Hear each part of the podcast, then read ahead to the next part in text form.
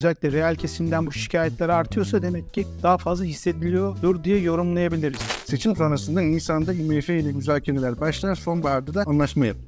Sizce böyle bir ihtimal var mı? Çaresiz kalındığında başvurulacak bir şey olarak görüyorum ben. Özellikle mevcut hükümet açısından. Bu e, çıkarımları abartılı buluyorum.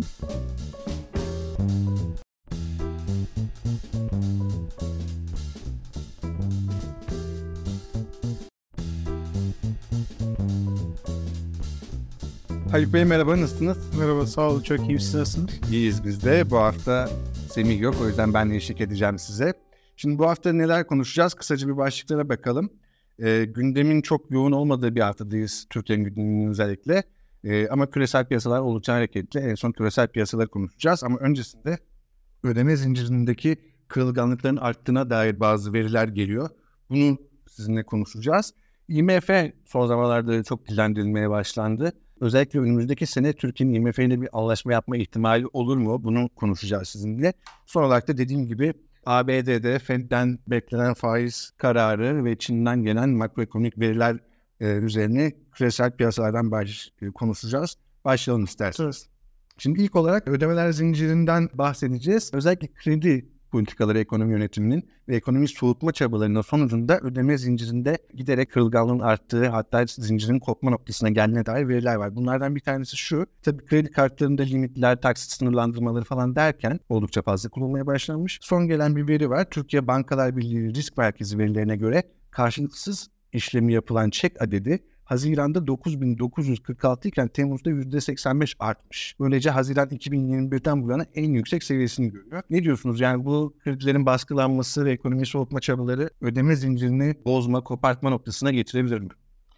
Evet, e, aslında baktığımızda e, kredi ile ilgili sıkıntının arz tarafında olduğunu uzun süredir biliyoruz. Yani bu geçen sene niye vardı? Çünkü faizlerde bir tavan vardı. Dolayısıyla bankalar o tavandan yani onun altında bir faiz oranından negatif bir reel faizle kredi vermek istemiyorlardı. Bu da arzı kısıtlıyordu. Dolayısıyla bu yeni bir gelişme olamaz. Yani bu şu anda iyiye mi gitti dersek değil tabii kredi artış hızı o dönemde yine daha yüksekti, daha güçlüydü her şeye rağmen, arz sıkıntısına rağmen ama bu yıla geldiğimizde kredi artış hızının 20'lerin altına doğru yavaşladığını hesaplıyoruz. Bu geçen yıla göre daha zayıf bir artış hızı ama geçmiş yıllar ortalamanın hala üzerinde. Yani çok zayıf aslında bir kredi artış hızından da bahsedilemez. Yani dolayısıyla bu şikayetler bundan kaynaklı değildir diye düşünüyorum. Hı. Tamamen bundan değil. Bunun tabii etkisi vardır. Bu bize şunu düşündürüyor. Demek ki bir yavaşlama gerçekten gözlüyoruz. Bunu ilk yarıda söyleyemiyorduk. Hatta verilere bakıldığında bir ayrışma görüyorduk. Daha çok imalat sektörlerinde bir daha fazla bir şikayetçi durum vardı. Çünkü hem depremin etkisi oraları daha fazla vurmuştu hem de dış talebin yavaşlıyor olduğunu gördük ikinci çeyrekte dünya genelinde Euro bölgesi başta olmak üzere. Bunlar bizim ihracatımızı yavaşlatıyordu ve imalat sektörleri dolayısıyla daha şikayetçiydi. Ama hizmet tarafı gayet iyi gidiyordu. Hatta bu işte perakende satış verilerine baktığımızda iç taleple üretim arasında bayağı bir makasın açıldığını görüyorduk. Ee, ama ne oldu? Hani seçim sonrasında son dönemde ekonomi politikalarında belli sıkılaşma adımları atıldı. Ha yeterli değil bence ama hani şu anda atılan bazı adımlar biraz faiz artışı oldu. İşte kredilerle makro ihtiyati kararlarla ilgili bazı kredi tarafında özellikle bireysel tarafta sıkılaşmalar gördük. Bunların e, şu anda ben hani daha önceki yayınlarda konuştuğumuzda etkisini tam olarak hani hala ölçemiyoruz özellikle reel kesimden bu şikayetler artıyorsa demek ki daha fazla hissediliyordur diye yorumlayabiliriz. Çek tarafı tabii çok ayrı bir konu. Onun sistemde tabii yine bir alternatif finansman aracı olarak kullanıyor olması, onu artışı o başka bir gösterge ama onun karşılıksız çıkma durumlarının artıyor olması da tabii önemli bir sinyal. Ama tabii bunun sektörel dağılımına bakmak lazım. Genelde bunu hangi sektörler daha çok söylüyor? Ticaret tarafında mı daha çok yoksa imalat tarafında yani bu ayrıntılara girmeden çok daha fazla ileri bir yorum da yapamam. Tabii. Yani şirketlerin cirolarının düştüğü ve işte istihdam çıkışlarının arttığı gibi veriler de geliyor. Buna bağlı olarak dediğiniz gibi büyük ihtimalle bu önümüzdeki aylarda ekonominin ne ölçüde soğuduğuna dair daha somut veriler gelecek. Şimdi IMF tarafına bakalım isterseniz. IMF tarafı dediğimiz IMF spekülasyonu belki de bu. Siz de bahsettiniz şimdi seçim sonrası bir sıklaştırma politikasına gidildi. Bunu hatta bazı ekonomi yorumcuları adı konmamış bir IMF programının içindeyiz diye yorumluyor. Ama tabii adı konsa da konmasa da IMF ile anlaşma yapmak bambaşka bir şey. Şimdi bunu size sormamın sebebi şu. Dün de ekonomi.com'da e, Şeref Oğuz'un bir yazısı çıktı bununla ilgili. Şeref Oğuz diyor ki seçim sonrasında Nisan'da IMF ile müzakereler başlar. Sonbaharda da anlaşma yapılır. Sizce böyle bir ihtimal var mı? Yani gerçekten IMF ile bir standby anlaşması önümüzdeki senenin gündeminde olabilir mi? Yani bu değerlendirmeler seçim öncesi de vardı ama o zamanki şey şundan kaynaklı genelde aklımıza ne zaman geliyor IMF programı? Ödemeler dengesi krizine doğru hani gidiliyor mu gibi bir e, endişe oluştuğunda o da nasıl oluşuyor? Merkez Bankası sürekli rezerv kaybediyor. İşte piyasa satışları yapıyor. O yorum da çok doğru değil. Şu aşamada doğru değil en azından. Çünkü satışlar sonrasında az hızlı azalma eline girdiğinde e, ve dolarizasyonun da yüksek olduğu malumken içeride ve ithalatta veya cari dengede yüksek açık veriyorsa bu tabii içeride endişeleri arttırıyor. Acaba IMF ile bir anlaşma mı gerekir diye. Bu sık sık karşımıza çıkıyor ama şimdi böyle bir dönemde olduğumuzu düşünmüyorum. Yani politik olarak zaten mevcut hükümetin yaklaşımı belli. Bu ancak hani kendi isteğiyle değil de artık affedersiniz yani tabiri denize düşen yılına sarılı gibi bir durum olduğunda ancak olabilir. Yani çaresiz kalındığında başvurulacak bir şey olarak görüyorum ben. Özellikle mevcut hükümet açısından. O yüzden hani bu e, çıkarımları abartılı buluyorum. Ha, bu insanlar işte cari denge kötüye gidiyor veya işte rezervler kötüye gidiyor falan ondan dolayı bu iş sürdürülemezden yola çıkarak bir yorum yapıyorlarsa o yorum da çok doğru değil. Şu aşamada doğru değil en azından. Çünkü evet ortodoksluğa doğru atılan adımlar. Ben bunları yet- hiç yeterli bulmuyorum. Ve IMF bir programının temsil etmekten çok çok uzak olduğunu düşünüyorum onu söyleyeyim ama yine de atılan adımlar var. Dolayısıyla ne görüyoruz? Türkiye'ye çok olumsuz bakan hani Moody's gibi derecelendirme kuruluşlarının bile hani görünümle ilgili ufak da olsa bir e, iyileşme işaretleri verdiğini görüyoruz. Böyle bir şeyde IMF'e doğru gidiyoruz demek çok doğru değil. Ha bundan sonra işler beklendiği gibi kötüye doğru gidiş olur. Seçimlerde ne bileyim öncesinde popülist adımlar atılır. Yani süreç sürdürülemez hali onları ayrı konuşuruz. Yani şu anda öyle bir işaret yok. Siz kısaca söylediniz seyircilerimize hatırlatalım. Hafta başında Moody's Türkiye'deki bankacılık sektörünün görünümünü negatiften yana e, çevirdi. Bu da olumlu bir gösterge. Peki şimdi son olarak gelelim küresel piyasalara.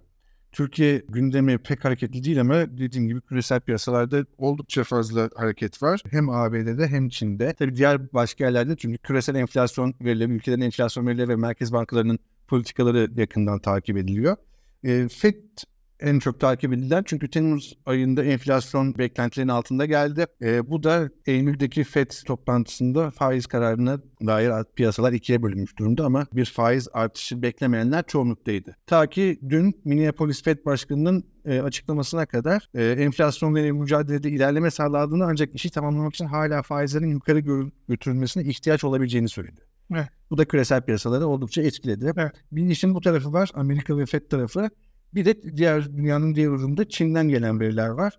Ee, orada makroekonomik veriler oldukça kötü geldi. Büyüme yavaşlamış durumda. İşte sanayi ve perakende verileri beklentilerin çok altında geldi. JP Morgan ve Barclays'in Çin'e dair büyüme tahminleri aşağı çekildi. Tabii bu verilerden sonra Merkez Bankası da sürpriz bir faiz indirimi yaptı. İşte Yuan da çok değer kaybetti. Yani Çin tarafında da bayağı e, çalkantılı bir durum var. Yani aslında hani FED kararlarını uzun zamandır konuşuyoruz. Dolayısıyla her zaman bir önemi var ama aslında bu ay daha az önemsiz. Şuna bakmak lazım. Ben daha rahatsız olduğum kısım şu. Şimdi küresel piyasalarda bir makro ekonomist açısından piyasalardaki dalgalanma özellikle hisse tarafında çok önemli değildir. Çünkü yani işin doğası gereği riskli bir enstrümandır. Dalgalanma olur tabii ki yani pozisyon alanlar, farklı pozisyon alanlar. Bazı işaretler verin ama genelde çok net sinyaller değildir. Ama özellikle kurlarda bayağı dalgalanma olduğunda daha rahatsız oluruz. Yani bize bir şey söylüyordu. Bir rahatsızlığın işaretidir. Bu ay her yerde bir kur dalgalanması işte arttı. E, Rusya malum e, rublenin değer kaybı nedeniyle faiz arttırmak zorunda kaldı ama sorunu çözemedi. İşte Arjantin bir devalüasyona gitti. İşte Çin yuan değer kaybından yol açacak e, faiz indirimleri yapıyor ama bir yandan da yuana müdahale ettiği 7.30 seviyesinden gibi şeyler var. Yani demek ki bir volatilite orada bir rahatsızlık var. Ha, bu bize yansıyor mu şu anda? Yansmıyor. Çünkü bizim uyguladığımız politikalar farklı. Yani biz e, kontrollü bir kurla gidiyoruz hani malum. E, Merkez Bankası her ne kadar seviyeye müdahale etmiyorum dese de kendi rezervlerinden piyasaya likitte veriyor. Bunu biliyoruz. Zaman zaman daha fazla veriyor, zaman zaman daha az veriyor. Yani o yüzden bize yansımıyor. Yani o biz sanki bir şey yokmuş gibi şey yapıyoruz ama aslında dünyada bir şey var. Ondan biraz rahatsızım. Onu anlamaya çalışıyorum. Hani bunun neyin işareti olduğunu. Ama bunların e, arkasında yani bence en önemli yatan etken de şu. Tekrar FED'e bağlayacağım. ABD'de FED üyeleri farklı görüşlerini söyleyecektir, kafa karıştıracaktır ama hani orada belli. Yani bu ay pas geçecek. Yani bunun çok değişeceğini zaten fiyatlama da öyle. E, bu ay dediğim Eylül e, kastediyorum. Bayağı da vakit var, daha veriler var ama hani oraya doğru gidebiliriz. Ama öyle veriler geliyor ki yavaşlamanın hani gözlenmediğini, perakende satışlar mesela dün geldi. Oldukça güçlü geldi. Büyüme e, beklentilerini bayağı yukarı attı. Bunlar ne oluyor? Reel faizin yani uzun dönemli reel faizin 2009'dan beri en yüksek seviyelere çıkmasına neden oluyor bakıldığında. Hani gelinen nokta. Şimdi bu bütün bence piyasa dengelerini bozuyor. Bütün kurlarda ve doların değer kazanmasına yol açıyor ve diğer bütün paraları olumsuz etkiliyor. Bence bundan kaynaklı. Bu çok kolay değişecek gibi durmuyor. Eylül'de diyorum duracak ama dolayısıyla böyle bir fiyatlama olduğu zaman Eylül'de dursa bile ondan sonraki süreçte acaba e, yıl sonuna kadar veya e, evet yıl sonuna kadar diyebiliriz bir arttırım daha olur mu? Ya da olmasa bile herhalde bu çok çok uzun süre sabit kalacak fiyatlamasını da yükseltiyor. Dolayısıyla hani hala finansal koşulların hani görece sıkı kaldığı bir şeyde yaşıyoruz. Bütün bunlar tabii bir yandan oluyor ama Çin'i de tabii önemini e, yatsımamak lazım. Şöyle ki uzun süredir bayağı zayıf aktivite verileri geliyor. Bunun Euro bölgesinde aşağı çektiğini görüyoruz zaten. Bu şekilde gittiği müddetçe ABD'yi de etkilemesi söz konusu olabilir. Belki buradan bir dengelenme görürüz. Daha, daha henüz demek ki e, yansımış değil. O yüzden hani mevcut fiyatlama bu şekilde. E, orası biraz daha kötüleşirse ya da alınan önlemler etkisini göstermezse o zaman faizlerin gerilediği, merkez bankalarının da duruşlarını biraz gevşetmek zorunda kaldığı bir yere gidebiliriz. Yani bunun riski artıyor ama yani bugünün konusu değil. Daha biraz daha bunu izlememiz gerekiyor. Evet önümüzdeki haftalarda evet. sadece ABD ve Çin olmak Onların dışında da diğer ülkelerdeki merkez bankalarının politikalarını yakından takip edeceğiz. Haluk Bey çok teşekkürler. Haftaya tekrar görüşmek üzere.